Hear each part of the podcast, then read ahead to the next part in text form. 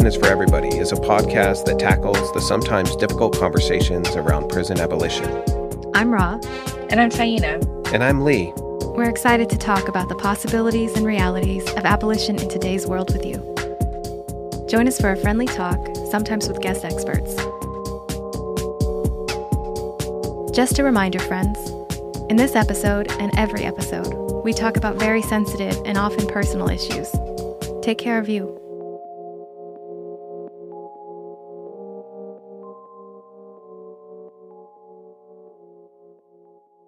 Let's do it.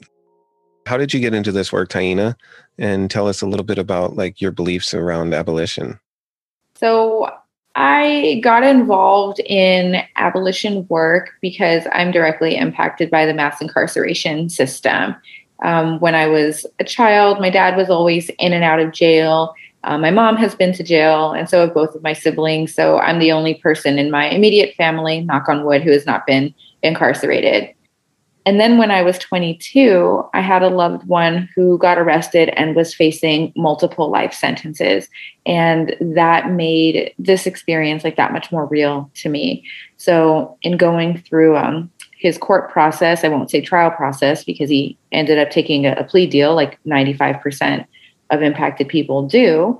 Um, and, you know, he ended up being sentenced to 10 years and serving seven years, of which I spent pretty much every weekend um, in the prison visiting him.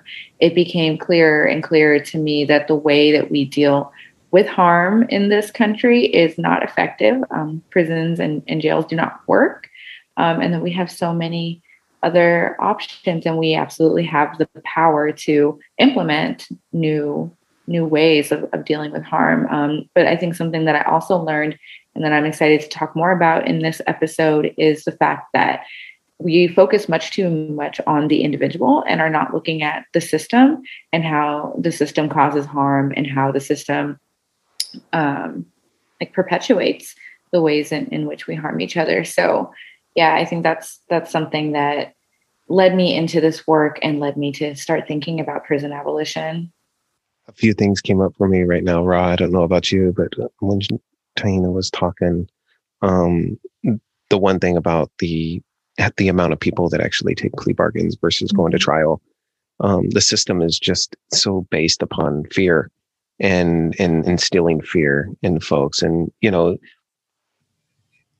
people often say that the system is like broken, and we both know that it's not. Right? It's really designed to oppress people and to break people and to instill fear in folks. And it's working like more than fine. It's working really well.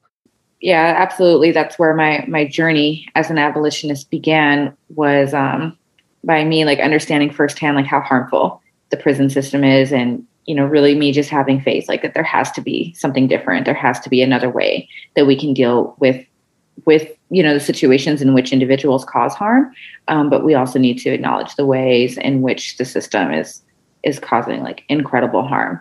Like for myself i have been diagnosed with ptsd because of um, my ex-husband's incarceration. So I, I come to this work because i firmly believe like that we just have to do better like the the cycles of trauma are ongoing and, and nonstop. Like the longer and longer we pretend that we can just like reform our way out of the harm that the prison system causes. Yeah, Lee, like that makes me want to know a little bit more about about you and how your journey began. I was just walking by outside and Sebastian said, Hey, we're doing a podcast. No, um, like you, I my family members, um, I'm one of seven kids, and all of the boys and the youngest boy, all of all of the boys in my family have been incarcerated and in prison, and so it's a cycle that has been going on in my my family um, for you know generations. And growing up, I never felt like I was not only not connected to my family, I wasn't connected to my community. Um, I grew up with a lot of issues surrounding um, sadness, um, not feeling like loved or worthy of love. And these led me to seeking attention from those around me. Um, the people that were around me were in the mind state of dysfunction. They either were battling their own drug addictions, they were battling their own um, issues with being in the lower economic status. Um, they were battling issues with relationships. And so I started to model and I started to see like what was happening around me and I started to embrace it and um, basically started swimming through it.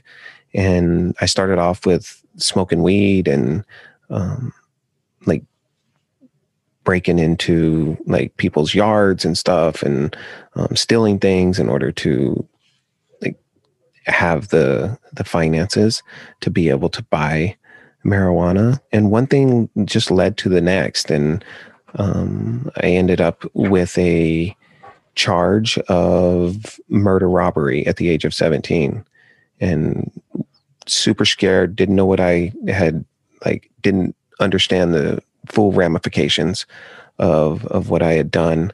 Um, but I knew that what I had done was was wrong. My father was killed when I was a when I was a child, and um, I knew how that felt. And so I I started. I just had like a complete meltdown, a breakdown at that point in my life at the age of seventeen, and vowed that I would never intentionally harm another human being in my life. And and so we're getting a call in from CDCR right now. Um, and and so I wanted to be pre my crime. I wanted to be like the tough guy and I wanted to be noticed in the tough guy world. And then after my crime, I went to the opposite, which was counterintuitive to what the system actually promotes. It promotes separatism, it promotes racism, it promotes oppression, it promotes fear, and it promotes um, violence. Like within the incarceration um, system. And so I went in there and I was trying to tell people that wanted to be tough and wanted to be um, wanted to be noticed or at least to stave off the fear that they probably had for themselves using intimidation and violence that i wasn't a part of that and so um, going through the going through the system i started to like try to figure out who I was as a person, right? Not my morals, my principles. I wanted to learn more about like who I who I was and who I wanted to be. And so that's how my change started. And then I started to look at after I married my inner education with higher education, I started to look at the system as a whole and see how like how it was designed, what it was doing, and how it was affecting our community, how it was affecting me, and how it was affecting my peers. Um, and so that's kind of like what brought me to the abolitionist work. And there's always this conversation when uh, you you tell somebody that you're a prison abolitionist, they're like, "Oh, what? You just think you're going to get rid of all prisons? Like, you what? People shouldn't be punished for their crimes?" And I says, well, let's just start to break down some of those terms a little bit, right? Let's just start to let's start to unpack and unravel like what you're saying punishment versus um, healing and punishment versus transformative and giving folks the opportunity to be able to unpack what's on their heart when they don't believe in prison abolition. Um, but once we start to really have like a discourse or a conversation about it, they realize that they're more of a prison abolitionist than what they gave themselves credit from for at the at the onset. And so I really love having those conversations and being able to talk to people um, about healing our communities versus continuing continuously harming them. Um, so that's just like a tidbit. I'm sure as we continue to go on, I'll talk a little bit more about you know my incarceration. Um, I was locked up for 25 years, so I have a lot of experience um, about the CDCR and and what happens in there and what goes on and and like the psychological effects. I I uh, not only went through it myself, I also like guided other folks through it and and trying to like create a space for them to be as healthy as they they possibly could be um, living in that type of environment. What about you, Ra? I feel like I've talked like I think for 67 minutes. Um, no, I think that was a, a very consecutive and, and, you know, it's a, it's a story, you know, uh, our lives are stories and ultimately abolition is an ideology, which is to say every, every bit of our life story, I think folds into this eventual belief in the possibility of a better world. You know, every single piece of our story matters to how we became an abolitionist. Um, for myself, it was almost like a the opposite situation uh, from both of y'all. Um, no one I knew had ever been to jail or prison. I'm not sure people in my family knew where our jail was or um, the difference between jail and prison, any of those things. My teachers, my parents are teachers, and um, my siblings are all in uh, equivalent type fields, you know, um, CPAs and jobs that you really just don't ask any questions about because they sound pretty straightforward as to what they do. And, um, you know, I served a, a year and a half in prison, so real short time.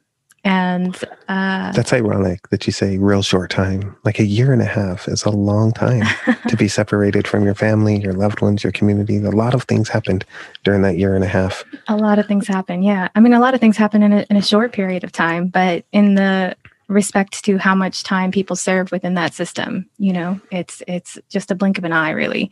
But yeah, a lot of things happened in my time. Notably, in my case, my husband passed away um, a year to the date that I was inside um, so when Taina talks about PTSD from um, being on the outside, like that's that's so real. You know, um, in in the prison world, there's a lot of talk about what it means to be system impacted. You know, if if someone who didn't actually serve time is system impacted, and the thing is, these things are like ripples within ripples within ripples. You know, um, my husband literally died being the person not on the inside. So I know how much it can it can weigh weigh on a person, especially a person who I think had a similar disposition to what you were talking about in your youth. Um, and so yeah, it was a, it was a rough year and a half, but um, honestly, that didn't even make me a prison abolitionist. I um, had done a lot of charitable work before my prison life, um, and then I went inside and saw it doesn't take you more than a day to see how badly things are inside and uh, worse how purposeful that badly run system is you know how deliberate it is. And uh, still i came home thinking that you know maybe a reform here or reform there. And um, and then one of my friends i'm a poet as well and they said there was going to be a book reading and uh, mariame kaba was going to be there who I didn't know, but my friend was excited about. And I was like, sure. And she, she said, you know, sometimes she writes about prison stuff. And so I was like, okay. Um, and of course, anyone who knows Mariame Kaba knows that that's a very reductive um, um, synopsis of her body of work, which is this extensive foray into the world of prison abolition and um, all, and abolition of all, all kinds. Um, the fullest version of that word anyway, as she was talking about what abolition was, I was like, oh, yeah, I believe that. And of course, I believe that. And oh, yeah, I believe that. And when I left, I was like, oh, I guess I am a prison abolitionist. Right. I do believe all these things, and the resources are there. I know the system doesn't work. I know people are, I know community care works. So, yeah, that's what brought me to abolition. You know, Ra, and listening to you talk is bringing up a lot of things for me. And it's also making me realize that I think my journey to abolition might have started a lot earlier than I had originally thought it did. Um, so I initially, like when I first heard the term abolition, you know, framed as, as prison abolition, I think that I was, you know, alongside a lot of the the skeptics now who were like, so what are we going to do? Just get rid of, of police and, and prisons? And um, I know it's a podcast, so folks can't see me, but I'm I'm a woman of color. I'm a Afro Puerto Rican woman, and I grew up in like a very low income community. Both of my parents were addicted to drugs and alcohol. We were very poor. We spent a good amount of my childhood and adolescence, um, you know, homeless, living in in motels, and I, I witnessed an incredible amount of violence. My home was not a safe place when I was a child. Um, and and to this day, you know, like a, a lot of those issues are, are still true. My mom overdosed five years ago and is in a coma now. Um, so you know these these things are still like very much a reality for me.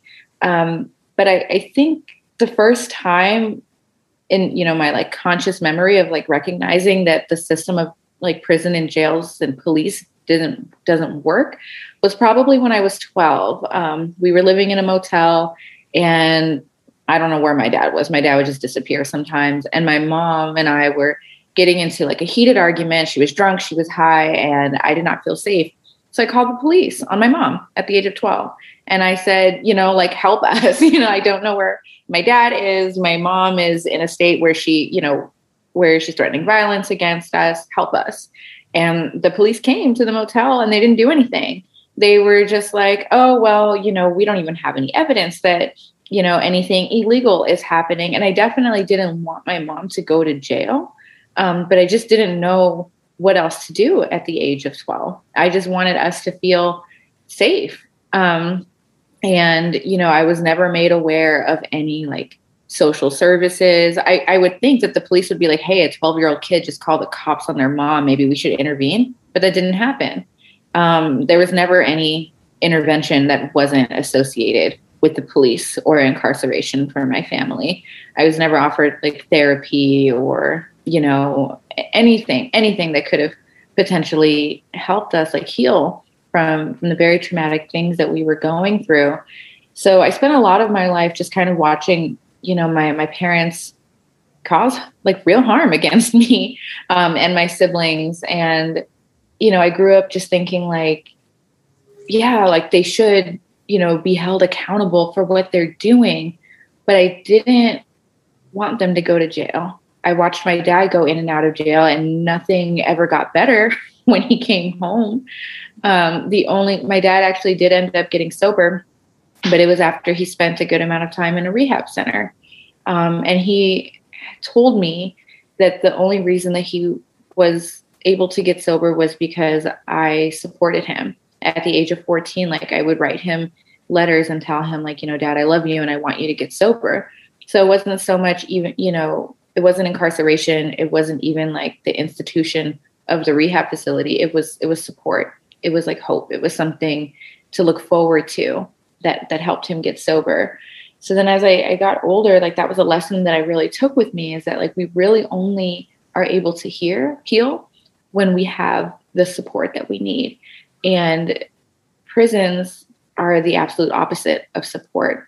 Like Lee, you spoke to, you know, isolation and when folks are removed from their families, they're removed from their communities, they're removed from everything that they need to feel like you know maybe there's a sliver of hope and they can do something different.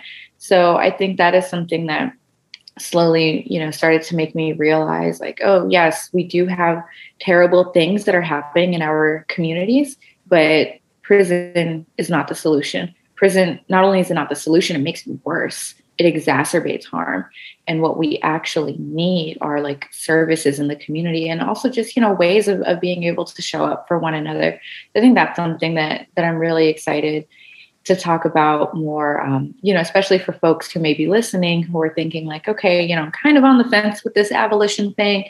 I'm i'm really looking forward to listening to the two of you dive into um, what it means to be an abolitionist and what alternative um, services we can have that can truly make our community safer. So, yeah, Lee, you know, I'm wondering, you know, what you think about about this topic, and you know, if you wanted to share a little bit more about, like, I don't know, what did what did you first think of when you heard the word abolition?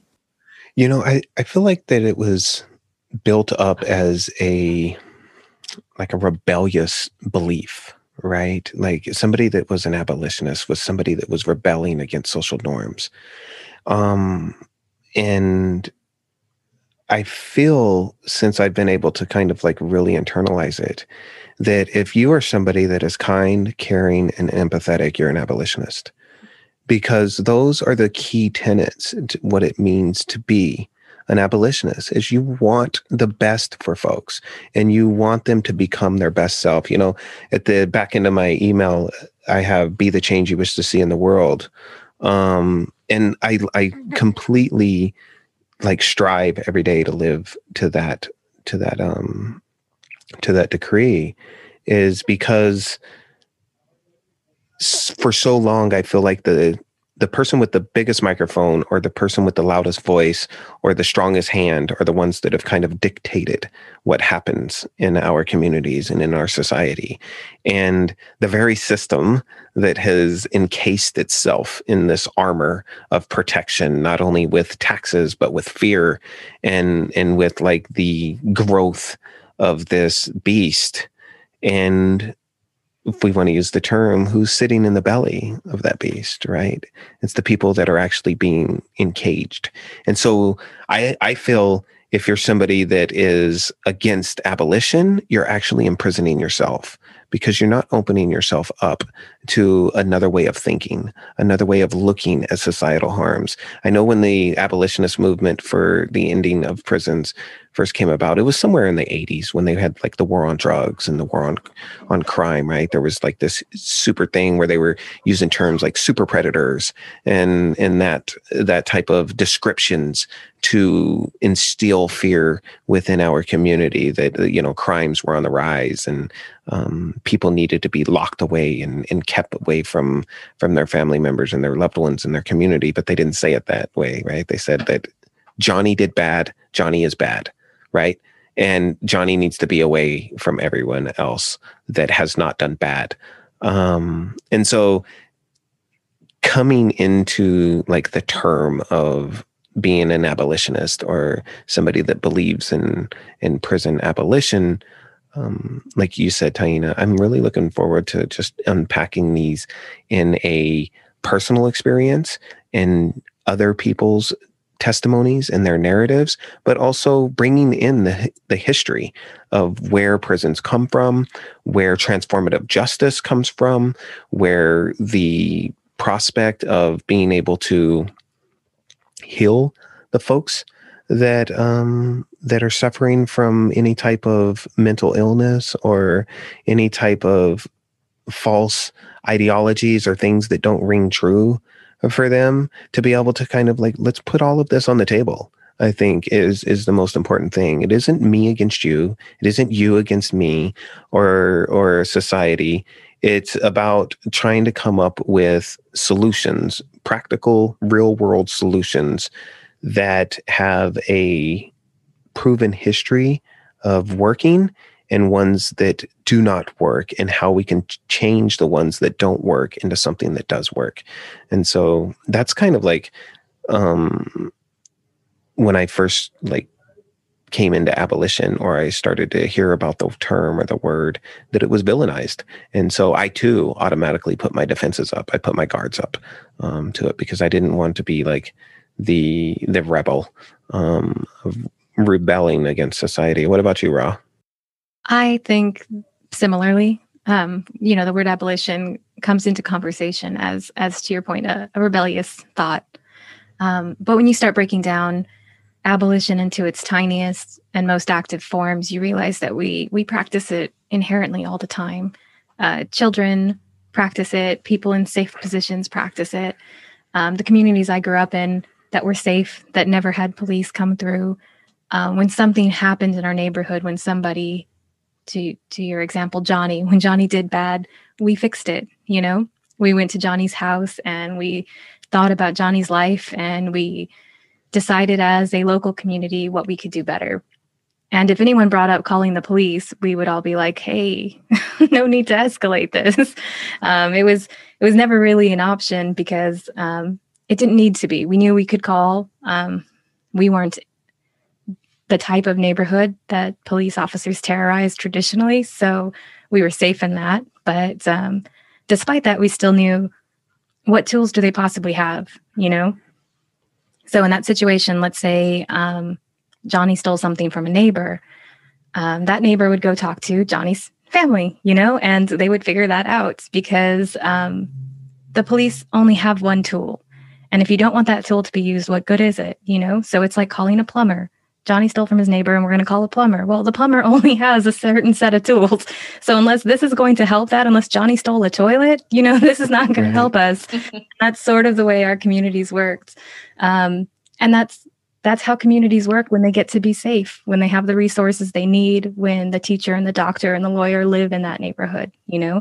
And um, children too practice abolition. You know, they they practice the smallest form of not involving large institutions at every turn. You know, they they learn the name of their neighbors. They ask the kid next to them for a pencil. They bring extra pencils because they know somebody in class doesn't have them. And it's sort of like a it's a very inherent humanity that we have that we are told doesn't scale. And that's ultimately the practical problem that's put to us. We say, well, that's sure, you can learn the names of all your neighbors, but how do you scale that across the country? And um, one of the things that made abolition make sense to me on a larger scale was, again, that presentation by Mariame Kaba, where she just explained we already do that. The only difference is, is that those organizations that are set up to help us scale it are shut down at every turn. You know, they're made to go through hoops and they are regularly policed. And so all of these things step in the way of our own efforts to care for ourselves, our own efforts to bring extra pencils to class and check in on Johnny. And so, what we mostly need to do to start is, um, you know, for me, because I know there's a lot of different takes on abolition. A lot of people focus on their their corner and go hard, and, and mine tends to be ending mass incarceration, and um, and because I think that's taking away a major tool of the police. So that uh, inherently defunds their power. You know, more importantly than their money, it defunds the, the most important and only real tool of terror they have. And so I put my energy in that. But along the journey, of course, I've met so many other abolitionists who are um, houselessness advocates and Black liberation advocates and education advocates, and they feel that their way also also does it. And I, I really think it does because when you work towards liberation, no matter which pathway you're going, we all eventually end up at the same place where um, we take care of each other. We do right by ourselves. That's abolition. Yeah, thank you so much, Ra. I was just reflecting on, you know, how you had shared that your childhood experience was, you know, different from mine and Lee's in the sense that you, you know, had access to resources and also um, your neighborhood was not one that was over policed and it just made me think about something that that I see people um, write about quite often is the the sense that communities are not safer when they have more police they're safer when they have more resources. Mm-hmm. so that's something that i think really is like at the core of the conversation around abolition. Like we are universally agreeing as abolitionists that what we do not need is more punishment and trauma and to continue cycles of violence and harm. What we do need is just to to care for one another both on the individual and like community level but that the state also should be providing um, like a if we want to talk about systems, we should be providing like a, a system of care. Um, but I, something else that I would really like um, you all to touch on, you know, I know a lot of folks are probably listening to this and are saying like, yeah, but it's still really tough for me to to get on the abolition train because of you know X, Y, or Z reason. Um, so I think you know maybe we could talk about like what were like some of the the struggles for us um, to uh, begin to identify as abolitionists and you know maybe what helped get us over the hurdle. I'll say for me um, i didn't always associate abolitionists with people who were interested in policy change.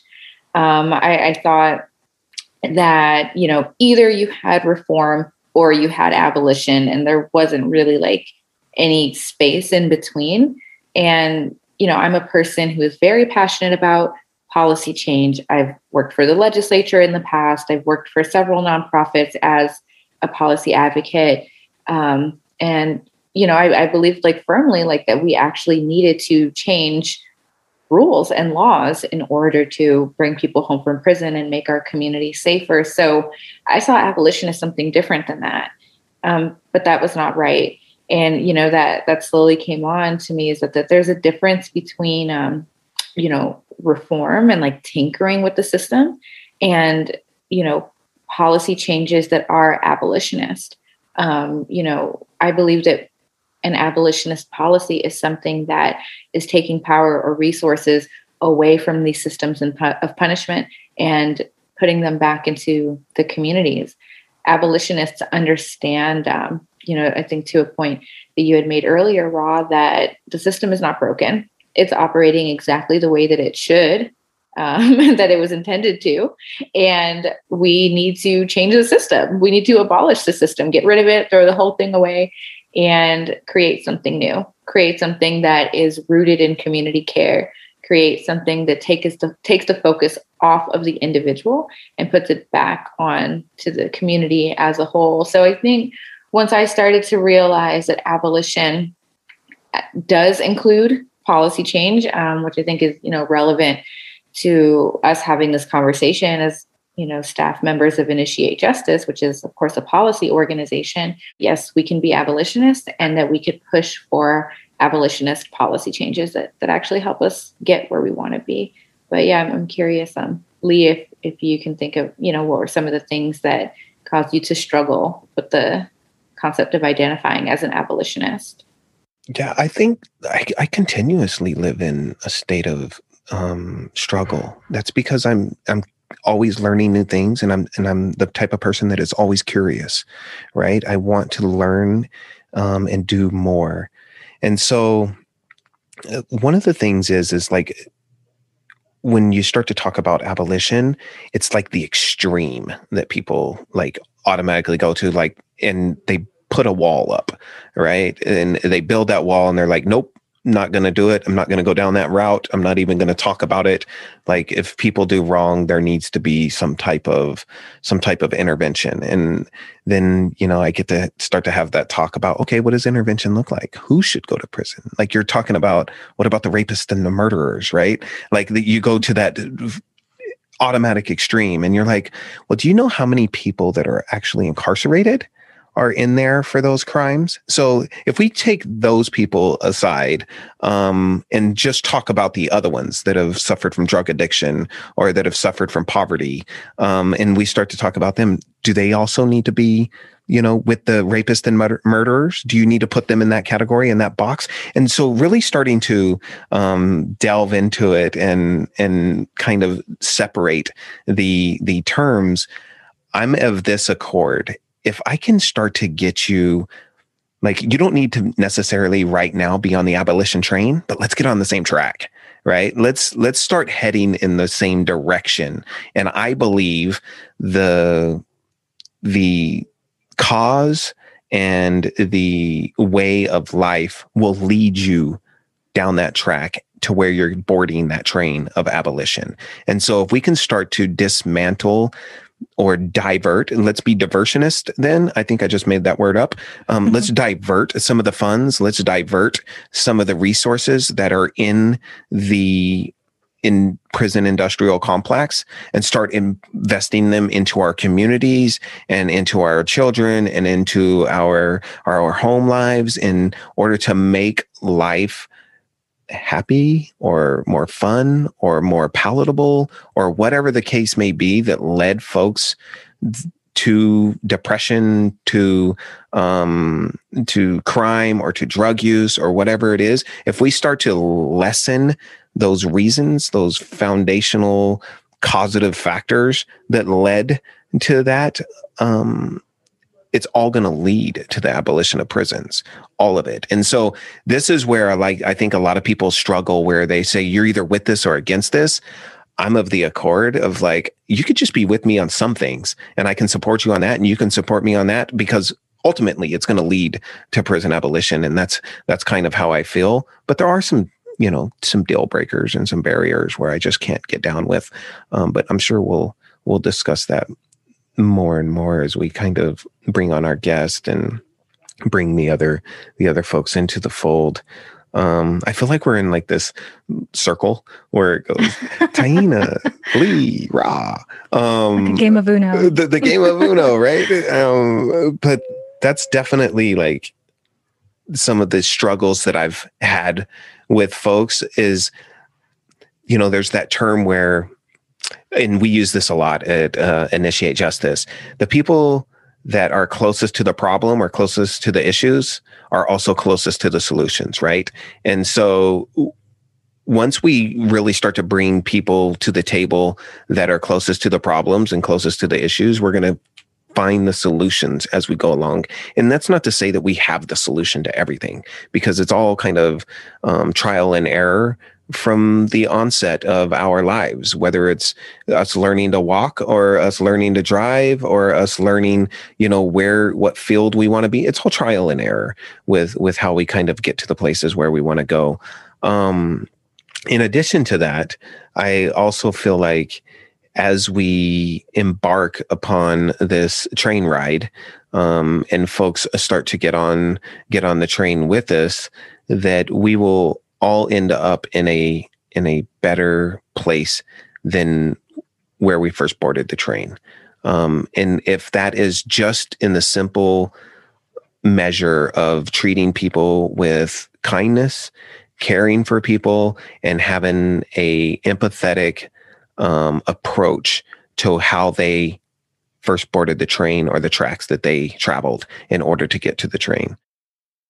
Well, I hope after listening to, you know, the three of us discuss like what our journey has been, like folks can um, understand that like any part of the journey that you're on is like okay and asking questions is okay and you know feeling the the need to have more information is okay. That's that's completely normal and that's how we all should be making our decisions um you know based on the facts.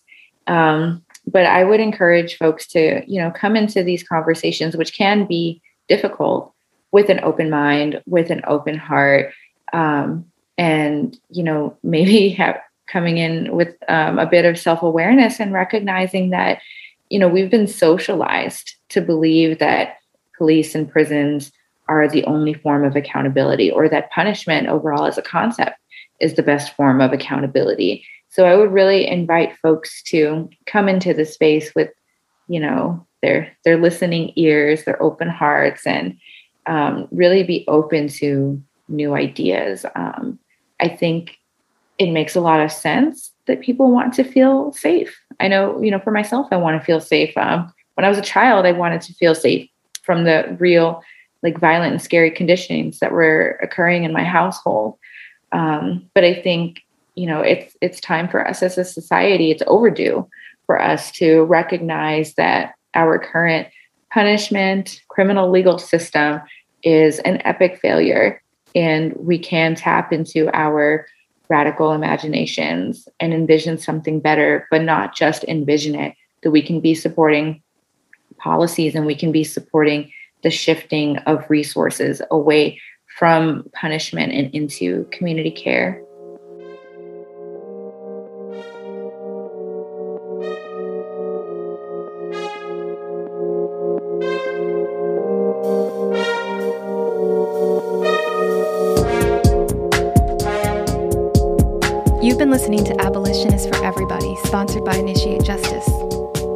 follow us at abolition is underscore on Instagram, Twitter, and Facebook for regular updates. To support, please rate and comment wherever you listen to your podcasts. Those five star ratings help other people find their way to us, so thank you. You can also join us at Abolition Corner on the fourth Tuesday of every month to further your exploration of abolition in a small group.